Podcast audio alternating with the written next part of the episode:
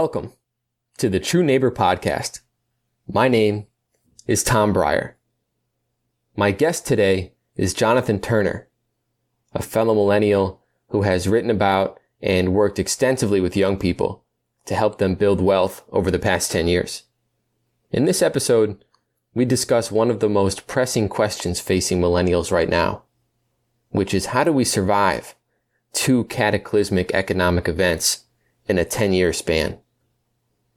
A millennial is anyone born between the years 1981 and 1996, which as of last year would put us between the ages of 23 and 38. Even before this pandemic, millennials were in a tough spot. Many of us entered the economy during the Great Recession. We carry $1.6 trillion in student loan debt. Half of us have a side hustle in the gig economy. 62% of us live paycheck to paycheck. 66% of us have nothing saved for retirement. And home ownership for millennials is 8 percentage points lower than it was for previous generations at the same age, in large part because of a massive housing crisis that we did not cause.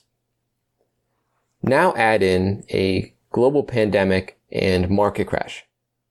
Just recently, it was reported that 52% of Americans under the age of 45 have either lost their job, been put on leave, or had their hours dramatically cut as a result of the coronavirus pandemic.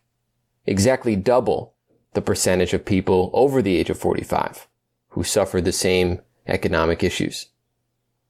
And this makes sense because as I mentioned, millennials are disproportionate holders of a lot of the jobs that have been wiped away. Things like restaurants and bars, health clubs, yoga studios, or retail.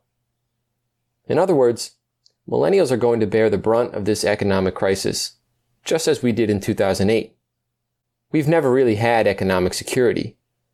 And this pandemic all but guarantees that we will be the first generation in modern American history to end up poorer than our parents. Jonathan is the author of the book, Stop Faking It, Start Making It Millennials Guide to Real Wealth Creation.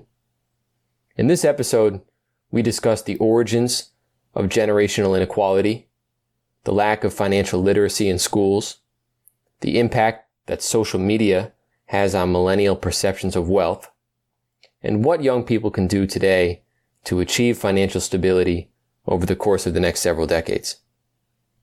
Jonathan has made it his life's work to help young people make their way up in the world and during this pandemic, we need his financial advice now more than ever. Without further ado, I bring you our next true neighbor, Jonathan Turner. All right, I'm here with Jonathan Turner. John, thanks for coming on the podcast. Hey, thanks for having me, Tom. So I'm excited to talk to you because when we first met, you and I had a pretty lengthy discussion about um, millennials, what our future looked like from an economic standpoint, and just about how, you know, financial literacy was a big thing kind of lacking in our generation. And now fast forward several months and the concerns you mentioned are amplified all the more. Um, but before we jump into it, can you tell us a little bit about yourself uh, and your background and, and what you've been doing over these past several years? Yeah, absolutely. Um, so I have a decade of experience, which may not sound like a lot to some, but uh, for the past 10 years of my life, I've been in the active role of being a financial advisor. And I say in the active role because I grew up around it. So I'm right now uh, 33 years of age. And right when I was born, my father made the transition from being actually a police officer and transitioned into um, financial planning and then built up his practice along that. So I jokingly tell everyone I've kind of been in the financial service industry for 33 years because I've grown up around it. It's all I've ever known. And I've seen him build the practice from the ground up and also just experienced all the pitfalls along the way, going through multiple recessions and, of course, all the good times as well. So it was kind of a no brainer when I uh, wanted to make a career decision. It was either go into the military and fly a jet because I wanted to be Tom Cruise flying off an aircraft carrier, or I wanted to go work with my dad. I applied into the military. Uh, they said, yeah, you can come and absolutely uh, join, but you are never going to fly an airplane. Uh, simply because my eyesight is just it's abysmal. So that kind of ended that real quick, and then made the conscious decision to uh, join my father. So went to Penn State, graduated from there in 2009, and came on board. So I picked a really great time also to come on board mm. into the financial services industry. So it was a it was a great learning experience. I mean, you talk about just being baptized by fire. Uh, it was a very interesting time coming into the industry. And yeah, what was that like? I mean, walking walk us through. You know, 2009, entering the financial services. What was that atmosphere like? Well, the nice thing is, at least I could say, is I came on board after the true bottom of it. So um, I graduated in the fall of 2009. So I saw I was very closely working with my dad, though still behind the scenes um, on things uh, in my senior year of college, and I saw just all of the the chaos and the pandemonium that was going going on from 2008 all the way into 2009. So it was a great learning experience to see how um, his practice reacted to the entire situation, how they had plans put in place for some things, and but also just certain areas where there is the inevitable. You're going to take it on the chin a little bit. There is no, no matter what you do, there is no perfect plan. There is no magic pill that's going to completely eradicate any volatility in anyone's life. And so it was a great learning experience coming right into that. And then, of course, coming on board into the practice at the end of 2009, um, and then coming in in 2010, seeing just the opposite side of that as the market started to rebound and the economy started to begin to progress again. So I, it was like I said, it was it was a great learning experience because right away, from my time at least being consciously aware of the markets, uh, of course I knew about the dot com bubble and things like that, but I didn't live it, and or I, I, I lived, I should say, but I didn't know what the heck it was, and all the research that doesn't that doesn't give you any like you know, let's say a lasting impression or any feeling as far as how uh, you want to react. So going through two, 2008, 2009 was very different. It was very big learning and eye-opening experience just to see how people reacted and also just to see how many people, um, not necessarily working with my father, but just people in general were just completely ill prepared for it. And so one of the things that was a huge focus of my father's and then became a focus of mine after my joining of the practice was to really help people to prepare for the next 2008, 2009, because we didn't know when it would happen. No one does. But there's that old saying, uh, the old saying, you know, um, failure to plan is planning to fail. And we took that to heart. And so we, for all of our clients, especially, wanted to then work with them to make sure that the next time 2008, 2009 happened again, that we were in even better position for them to make sure that we could weather the storm.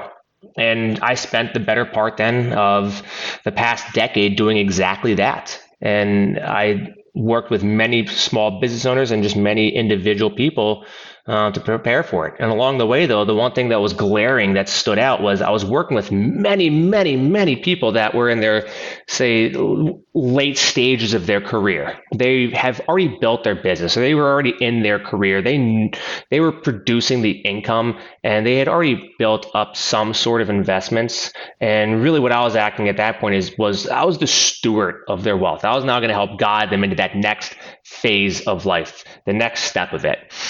But what I realized was when I would talk to their children who were around my age or when I talked to my friends, there wasn't that same preparedness. There wasn't that readiness level around knowing how to manage your money, knowing what the true meaning of wealth is, knowing how to use money as a tool and nothing else, the proper ways to leverage debt or anything else. There's just very, very mismanaged guidance or just ill preparedness around money and for people my age, the millennial generation. And so that's what really then got me in 2018 to start to look at that area and make it actually my focus.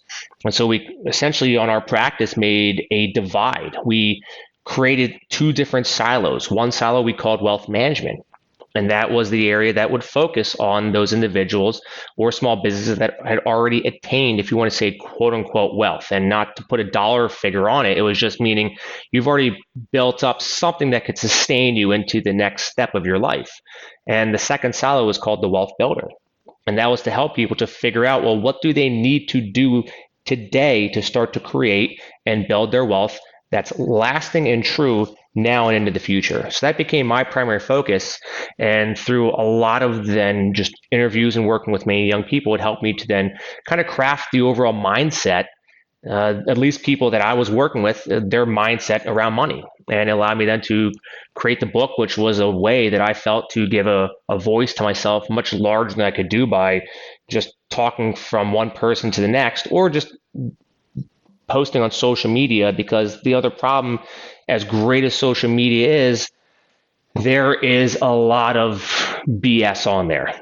There's a lot of misinformation, and that causes people to be very skeptical. So I wanted to make sure that I could put all of my um, efforts into a way that would allow me to, in a very credible way, show here's the proper ways to not only create your ideal vision of wealth, but how you go about the processes of attaining that. And again, it's this is not in anything that we do, it's not going to happen overnight. There is no get rich quick. There is nothing like that. This is many, many, many calculated steps and disciplined steps that allow you to attain then your wealth many years in the future. But that's really what's gotten me to where we are now with our with our practice and has also allowed me then to transition to making a few other steps for myself career wise uh, simply because of making these exact same calculated steps for myself.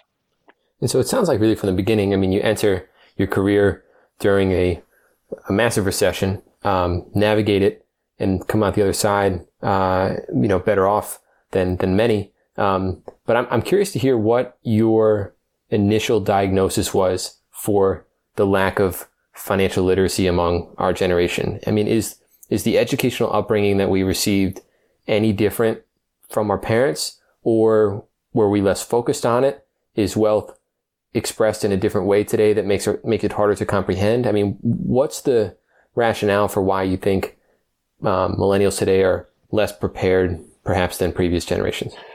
I think it's a lot of things. It's a combination pretty much of everything that you quoted just now. I would say it's all of that in all honesty. Uh, the problem is there's many things that are different for our generation than what was there for our parents. I mean, number one is just education itself. There's for our generation, the millennials, there are over 40% that hold a college degree for our parents' generation, there was less than 16%. So the baby boomers, less than 16% had a college degree. And so back in the day, the college degree, I would say it meant something. It meant more than what it means today. And the problem is today you have more people going to college and getting degrees. While I'm not saying that colleges are bad and you shouldn't go to college, I think there are far too many degrees that are out there and they're not focused enough or specific enough. And many times people of our age and younger now fall victim to the notion that they have to go to college to succeed. And they go into a lot of debt to attain that degree but it doesn't give them the competitive advantage they once did. So back for our parents the baby boomers if 16% of your generation had a college degree i mean that gives you a lot of credibility and clout over the remainder of your peers. It's a competitive advantage now, if 40% of our generation is holding a college degree, it doesn't have the same competitive advantage. It doesn't carry the same weight that it once did. And then you also couple the astronomical increase in the cost of education that we experience today compared again what it was for our parents it creates a lot of problems i mean and I, now i went to college and i'm not saying that you shouldn't go to college i think college is very beneficial for certain career fields there's other career fields i think that it doesn't hold as much relevance for. But even in my career field, uh, going into finance, pretty much everything that I know now in my industry, I learned after I left college. And there was not even in, say, high school, any course that prepared me for the next step coming into college to talk about, for example, student loans or to talk about how to pay back those student loans. That's one of the biggest things that I find just insane in today's society and world. You can go and apply for a college loan for tuition, and you can get $100,000. If I want to go and apply, though, for a $20,000 business loan and I'm the same age, people are going to look at me and tell me, no way. So it's very, it's just interesting that you can get all this money to go to college, but you can't get that same amount of money to start your own business. And guess what? Part of the reason is there's strings attached to that money when you go to college. The colleges know if they hand out this money and they go to the bank to get the, the loan to give to you, the banks, they're guaranteed that money by the government. So there's not really anything that's going to deter them from giving the money. They're incentivized to give you the, as much money as you possibly want because they know they're going to get paid for it because you're on the hook for it no matter what. The only way you're getting out of the student loans is if you die or you pay it off. That's it. There's no other way out of that game.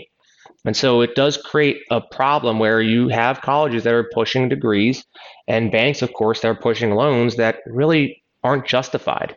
And I, I really think, just my personal opinion, that if there was just one course when you're in your senior year of high school that would teach you just the pros and cons of going to college and talk about the purpose of why you want to take out a student loan, but also how to consider paying back the student loan. And one example is while you're in college, don't defer the student loans until you graduate. Start paying on them right away. That's four years of payments that you have. And having calculators so that students could make the, the just the generalistic calculations to figure out well if I put X amount, meaning if I have a part-time job that pays me X and I put Y on my student loans for the next four years, I'll be in Z position. I'll be farther along if I defer it. There is nothing that talks about that. And I think it would go a long way to help people understand just number one, debt and debt management, but number two, drastically probably cut down on the crisis we have, which is just for student loan debt in and of itself. Yeah, and so then you have a whole generation of students entering the marketplace burdened by debt. And you talk about in your book, there are another, an, a number of other factors that come into play here. Um, you know, millennials are the first generation in American history slated to be more educated, but less affluent than their parents. Um, and you kind of trace this back over the past several decades. You talk about inflation. You talk about wages. Um, you talk about the cost of living. What are some factors that come into play which makes it harder for a millennial to maintain a middle class lifestyle than it would have been for our parents. Well, I think you hit the nail on the head there. Number one is going to be exactly what you mentioned with inflation. For one, the cost of living continues to get higher, but you have wages which have not maintained that same level. I mean, wages really for our generation have not grown dramatically over the past 10 years. And 2008, 2009 is a, is a big cause of that because you had such compression during that time period. And over the past 10 years since the Great Recession, wage growth has not really kept up with, say, the inflation rate compared to what it did in the past. So I'm not saying that there hasn't been wage growth. I'm just saying that it hasn't kept up to the same rate that it did in the past before the Great Recession. And now you're also met with the same problem yet again, where I would say this is even worse position than what we were met with in 2008, 2009. So for millennials, we're met with back to back, very big. I mean, what used to be considered once in a generation event, we're having it happen twice in our generation, where you see a huge cutback in wages, a huge cutback in productivity across the economy, and also a huge cutback in jobs. Uh, I remember how many people were affected in 2008, 2009 with their careers. And many people were unemployed were, and their careers were now obsolete. And the careers that did continue, well, you had an older generation with the baby boomers that were essentially forced out. And I still see it happen prior to, say, this past uh, current event, where it still happened over the past couple years, where they would force out the, the baby boomer generation. Many employers would do this, and they would continue to hire on our generation millennials or even younger to Gen Z, but they know they could do so and pay them less to have that same position. And now that cycle is going to start all over again. So those two things right there, I think, are the biggest causes of what's kept wages where they're at, and also kept us in a position that, for one, doesn't allow us to attain maybe the same um, affluence that our parents possibly had. And then you also couple that with debt and the staggering amount of debt that many millennials carry between credit card debt as well as student loan debt. And you got a recipe for disaster, which it all circles back to the number one thing, which is financial education and financial literacy.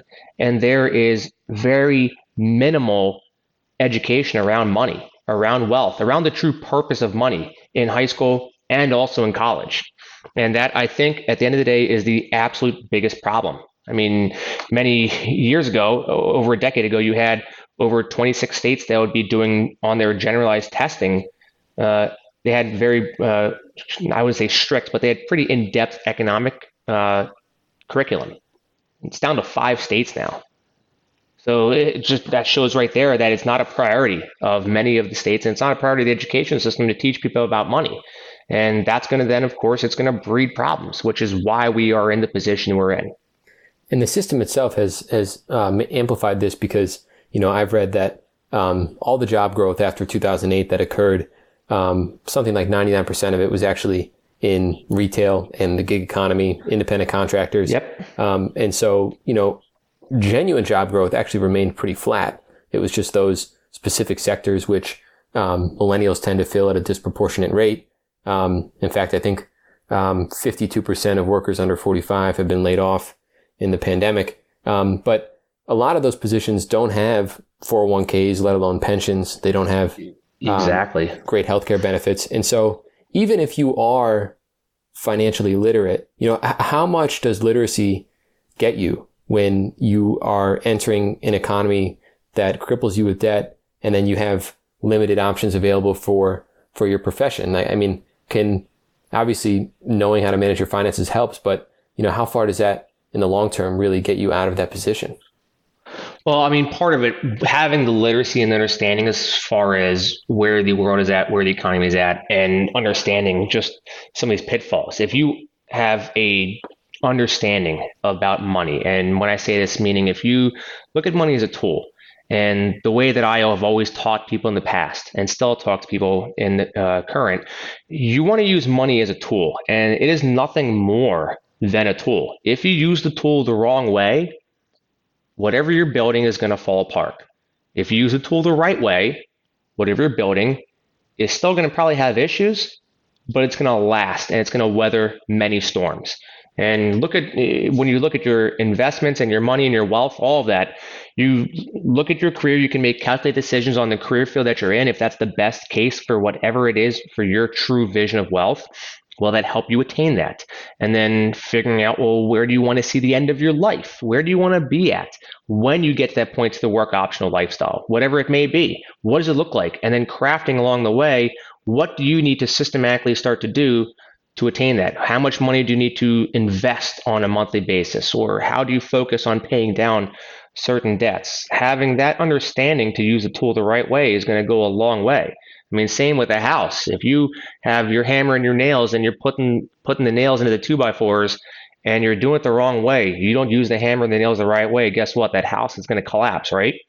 But even if you build a great house, that house is not impervious. You can still have a tornado come along or a hurricane come along and completely damage the house. And sometimes, hey, it could still break it, but at least it gives you the ability to repair when you need to. That's what goes a very long way compared to just having no understanding around money or finance at all. And again, anyone that's listening to this, I, I am saying this in a way that I want to be aspirational. It's not a knock on people that do not understand anything about money or or don't have any true financial literacy. I am calling out the education system. I'm calling out the powers that be that have failed everyone to educate them on this because that's where the failure is. It, not having this proper education, this proper guidance coming up has created a lot of these issues. One of the things that I find really interesting in your book is how you talk about the way that social media shapes the millennial perception of wealth. Um, can you expand on that a little bit? What, how does social media come into play here? Yeah, well, I mean, social media has all it's done is, is shrunk the world, right? I mean, in the past, if I wanted to talk to someone in China or in Bangladesh or wherever it is, uh, it, it's not going to happen unless I'm sending them an email back and forth. But now I can in real time go on Instagram, I can go on Twitter, Facebook, anything, and I can message them in real time. And also I can get information and disseminate that information in real time. So social media says, number one, it shrunk the world. But number two, it's allowed for the spread of misinformation also. And also it's kind of changed people's perception around reality. So that that old saying there's there's a little bit of a difference between truth and reality. It, it's very true because many people can fall victim and fall in that trap when they go on social media nowadays where a lot of things are pushed and peddled and put on this higher pedestal than where they really deserve to be. And material items, number one, all the live long day are pushed on social media. And so it does, I'd say, warp a lot of people's general understanding of what wealth is. And it kind of, uh, it affects it in a negative manner. I mean, when I wrote my book, I interviewed a thousand people and I asked all of them. I, it was multiple choice questions, and I, one of the questions and the the funniest one that I found very sad at the same time was, "Give me your uh, definition of wealth." And I would have A all the way down to E, and the top ones were, and it was multiple choice, and you could pick more than one. So it would say uh, the private jet, the mansion, the yacht, exotic cars, providing food for your family, being able to provide your family's vision of wealth. But the overall the overall response was not provide food for your family or provide your family's vision of wealth. It was going to it was the material stuff, just the things that money can afford if you have money. But again, that doesn't mean anything. That's that's just irrelevant. These are all material items. But the resounding response, at least to the people that I surveyed. Now again, I will let's take this with a grain of salt because it was only a thousand people, so it could have potentially been skewed. I tried to be as geographically open across the country as I could because I did it online. Um, but still, it was a very small sample pool. But from that sample pool, though, it was very interesting because the majority of them would look at the material stuff first, and after I'd go back and ask them, well, why would you have that? Why not? Why not? Why not putting food for your family? Why not being able to just spend time with your family, being able to travel, being able to be there with your children and raise them instead of being uh, a slave to your to your career or anything else. And once I would bring that up, they go, "Oh no, that's, that's true. No, I uh, the thing I care about would be I want to make sure I, I can afford to put food on the table for my for my family." Like, well, why did you put that first? Why'd you answer the material stuff over here? So it's kind of interesting to see that. And it's also then that kind of goes hand in hand why you see so much stuff happen online with these scams. And uh, anyone who knows me knows that the biggest pet peeve that I have on the face of this earth, more than anything, more than anyone who's even an Eagles fan, the biggest thing that I just absolutely just gets me going is people that take to online and sell these online courses about how to get rich quick. And the sad thing is, people continue to fall for it because they think they see this one person who has what they are told by society and by the media this nice house or this cool car, this fancy vacation spot. They're on a beach, it looks really exotic and sexy. That means that person is wealthy and they're doing it, and I want to have what they have. And I'm willing now to pay that person to teach me how to do it. It never happens. You never get what they have because they don't have it also in the first place. The only thing that they've done is they've sold you a course on how to get rich, and then they got rich because they sold you the course on how to get rich.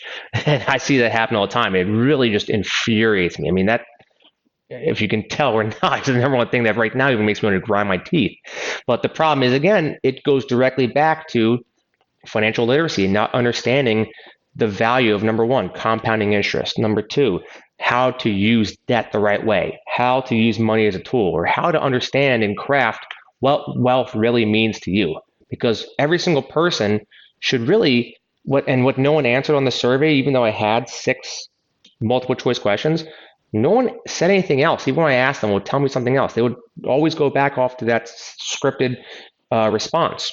Well, why can't there be more than just those six answers? There's many things that wealth can mean. Wealth doesn't have to always mean just the monetary stuff either.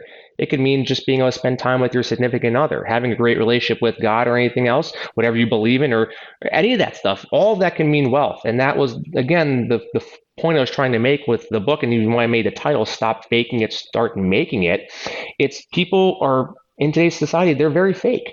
And they're trying to live up to fake standards also. And that also leads back to creating more problems where we fall in this trap of trying to attain what we think we should have based on what others say we should have. And it actually hurts us more than it helps us.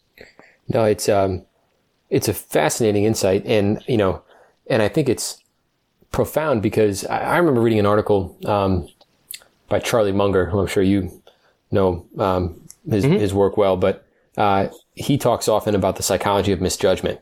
And, you know, he gives us, you know, there's simple examples like if you put, you know, Tiger Woods in a Buick, um, there's a good chance that you might increase the number of people who buy a Buick. Uh, and you can create these kind of, um, uh, coextensive relationships between material products and who other people regard as being uh, wealthy or um, having a high social status. And social media really magnifies that inherent weakness in consumer behavior. Uh, and we're the first generation that has ever had to deal with this in a really micro targeted and specific way. Um, and so it seems like old tactics are being put in place on steroids through social media. Is that fair to say? Oh, oh, absolutely. I mean, get rich quick scams, they've always been around.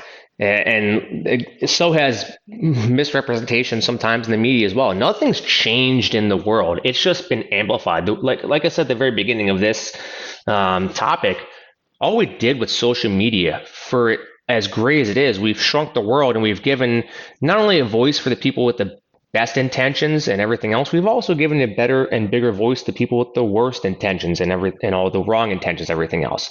So it's just it's allowed everyone to have a bigger voice and to carry carry the voice even further. That's all that's really changed with the the era of social media. Nothing more, nothing less. What do you think? Um, you know, there's been um, a lot of discussion in in really since the turn of the century, but particularly right now about how millennials are viewing their identity through the lens of their profession. You know, our generation, much less than our parents, um, we tend not to go to YMCA's or uh, we're not nearly as religious. We're not nearly as political. Um, we don't do much civically. Uh, we view ourselves and our self worth through the lens of our job. Um, what role do you think that plays from a societal standpoint in the pressure it puts not only to get ahead, but then to display um, what we've been able to accomplish in our professional lives. Yeah, I don't know if I exactly agree with that entirely. And the one part that I, I, I, don't agree with is is the job aspect having that much of a definition because in all honesty, I think that our generation, we're more prone to having multiple careers where our parents, I would say, that aspect of it, I would almost argue that the baby boomers were more inclined to have their lives shaped by their career. I mean, you how many times you heard the saying "the company men" and everything else. Um, they they had one career. Like for example, my mom was a nurse for her entire life until she decided to no longer be a nurse. Now, my father, he did make a conscious change simply because I think my mom gave him an ultimatum when she found out that I was coming along to grace their life. It was okay. You got to make a change because I don't want you to be in the line of fire anymore. So without that, with that being an exception to the rule, many though of the baby boomers, they, they had one career. They had then, of course, their pension and uh, their retirement plan. They kind of just rolled out into the sunset. Where with our generation, there isn't number one, we don't have the same loyalty to one company. But at the same time, companies don't have the same loyalty to us either. And companies don't look at us uh, like they maybe looked at our parents. And even now, they don't look at our parents that with that same loyalty either. I would argue that in today's world, companies view our parents and us almost the same as being nothing but a disposable workforce. We're there for them when it's beneficial, but when times get tough, I mean, look at over the past uh, couple weeks of everything that's transpired, but also back in 2008, 2009, how true that really is, where just the lack of planning and when things do get tough, a lot of companies, they're the first thing they're going to do is they're going to try and cut their workforce as much as they can instead of trying to preserve that workforce, regardless of the length, longevity of that person or anything else. And I, I think that that part kind of is sad, but it, it definitely affects us also. Absolutely. No, that's a, that's a very great point. I actually think the average uh, millennial stays about three and a half years at their job. So it's uh, they're much more yeah, it's, bounce around. Uh, yeah, I think I forget the exact statistic for that for how many careers. Someone did a survey a couple years ago, and they were saying the average number of careers that millennials will most likely carry throughout their life. And I, I don't don't quote me on this. I want to say it was five or six. It might even be more than that. Um, so I'm not exactly sure uh, on that exact number, but I, when I saw it, I was like, that's kind of crazy. Like I always envisioned myself in my life as only ever having one career being in the financial advising world. But I mean, that's actually also changed because I made a change to take over and, and help to manage an investment fund. Um, but be it as may, many people though that I know, even my own peers, they've had three or four careers at this point already where they've moved around. Some of it was by choice, but some of it was not by choice. Mm. What would you say to a millennial right now who's recently been furloughed or laid off? They're still looking at student debt. They, um, you know, have already entered an economic structure that is not built to, uh, you know, help them get ahead very quickly. Um, what what steps can they take right now to put themselves in a position once this um, once we get through this pandemic to be able to get back on track with where they were financially? Yeah, I mean, step number one is you got to figure out your financial house and get that house in order. And the thing I can't stress enough is you have to plan. Uh, like I said before, failure to plan is planning to fail. And I absolutely 100% believe in that and take that to heart. If you don't have a plan, it doesn't matter what you do, you're never going to achieve a goal. Same thing with you go to the gym, you say you want to lose weight. If you don't have a plan on how to do that, you're not going to lose weight. And the one thing I'll tell anyone right now that's being affected by this is you want to do a dive at this current time to look at where is the debt that you uh, that you have accumulated? Where is it at? How much is it? What is the interest rate that you have on each one of the debts you may have? So then you can start to categorize exactly where the debt may be at. And after that, you can start to then devise a plan on how to pay down the higher interest debt first and work to the lower interest debt. Now, there is no perfect answer or solution, though, coming out of this because also we don't know what's going to happen over the next couple months.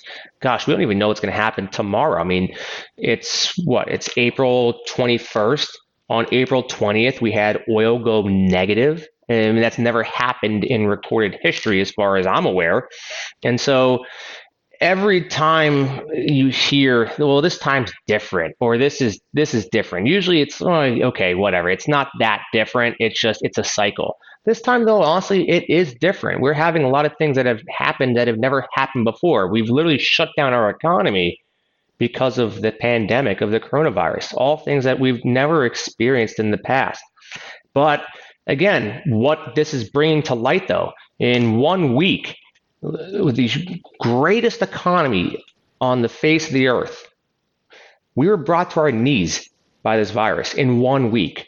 The moment they shut down the country, look at how many people were all, I mean, overnight unemployed or being furloughed. How many companies needed bailout money right away? They couldn't operate. Now, I, I understand it doesn't matter how great your business model is. If you don't have, if you don't work for say six months one year. I, I don't care what your business is, it's going to have problems. I absolutely uh, understand that and agree. But in a week, in two weeks, you had a lot of these companies that were going essentially belly up without any government assistance. And it really shows also just the gross mismanagement by many companies that they went through 2008, 2009 and then for the past 10 years, they didn't put any money away for the rainy day when the next recession or the next economic event would happen. Everyone kind of shrugged it off. And I feel that what the lessons should have been learned in 2008, 2009, they really weren't applied. And so now that you have this event happening, it's like deja vu. It's Groundhog Day. All of these companies that had the same problems in the past have them now, but they have them worse. And until we change that thinking, until people get the wake up call, you're not going to see that really change, also, unfortunately, from a company standpoint or from the government standpoint. Um, and I, that's one thing that for me really frustrates me because, like I said, we're the what I would argue the greatest economy on the planet, and in a week, we're brought to our knees. Things are shutting down. Things are going out of business. People have to get laid off. Why are these companies getting all this bailout money and all these other resources, but they're not just able to then maintain their work staff. They're still cutting staff. They're still furloughing people. What the heck is going on there? It, it, it really boggles my mind. That's one of the biggest frustrations I have right now because, again, it goes back to mismanagement of money and lack of financial education. Let me ask you this. There was an article written recently um, by Scott Galloway, who's a um, professor at NYU, and he talked about how, um, unlike previous generations, um, the baby boomers have been essentially guaranteed their own uh, stability, and that it's millennials and other generations who are basically subsidizing their risk. And what he means by that is they are allowed to take gambles and play the capitalistic game and then get bailed out in in not only in a time like this, but in 2008. Anytime there's a financial crisis, it's the major public corporations um, who receive the large portion of the bailout. And as a result, their poor management and their misallocation of funds, whether criminal or negligence, uh, really has no consequence. And, you know, the, what capitalism is supposed to do is, uh, disincentivize that type of practice. Whereas now, um, what we've done is basically create a single class that's allowed to take any t- sort of risk without any repercussion. And then it's the next generation who's basically footing that bill. And what he argues is that instead of once again subsidizing and bailing out these companies that have exhibited a pattern of poor practice, we should let them fail uh, and create um, essentially an opening for somebody else to get in, for a new generation of entrepreneurs to uh, to have access to capital. Um, do you have any thoughts on that, on the way that we're orchestrating our bailout right now? Yeah, I mean, I love Professor Galloway. I've listened to his stuff. I mean, he's he is great. he's he? a he's a riot. I'm really the day he stopped doing his uh, videos for YouTube uh, was a very sad day for Same. me because that's the stuff. I mean, I like him because he doesn't hold he doesn't pull any punches. It's no holds bar. He's going to tell you how he feels, and he's also giving you a, a true dose of reality. And the problem is, in the society we live in today, people are afraid of the truth. They don't want to hear the truth. Even if they know what the truth is, they would rather live in this fairy tale fantasy world where everyone gets along and everyone makes money. No, life isn't fair. Not everyone's going to make the same amount of money. Not everyone's going to have the same experience in life. And that's just called life. And unfortunately, though, yeah, I agree with him that you've seen this gross negligence of a lot of companies that have become that that saying, which I don't get this saying at all. Too big to fail. Well, how how is that possible? Anything, every everything should be able to fail, but yeah, you have these failed. companies that are, are quote unquote too big to fail, and they get a check stroke, and that check is paid back by not them; it's paid back by us, the taxpayers, and over many years. And that's yeah, that's a really really big frustration that I that I also have with it. I mean, also think about this though. If if I myself were to say, you know what, I'm going to try and buy this four million dollar mansion. That's going to be my company. I'm going to build it great and do all this awesome stuff with it. So I get all this money to start building it, and I misappropriate the funds. I go off and start taking lavish vacations and everything else. And now all of a sudden, I have to start paying back this money, and I go, "Oops, it's all gone. I, I, I didn't. I squandered. I didn't do the right things." No one's going to come bail me out and say, you know what, Jonathan, you, that house was too big to fail, so here's a check for five million dollars. Good, good job. Try it again. You know what I mean? Like when you say it like that, it's like, well, how the heck do all these companies get this bailout money? I'm not saying that like no one deserves it, but you need to look at what are the companies that are being bailed out and also, why are we not considering the repercussions for the bailout? Why are there not major strings attached to it or allowing them to just fail and someone else take over? Now, I get it. Some certain industries, it is because they have a direct economic tie to the rest of our economy, meaning if that company fails, it's a domino effect. I mean, the airlines is a good example, even though the airlines, again, I think grossly mismanaged a lot of their money over the past couple years. But you you stop airlines and let one airline go under, it becomes a domino effect.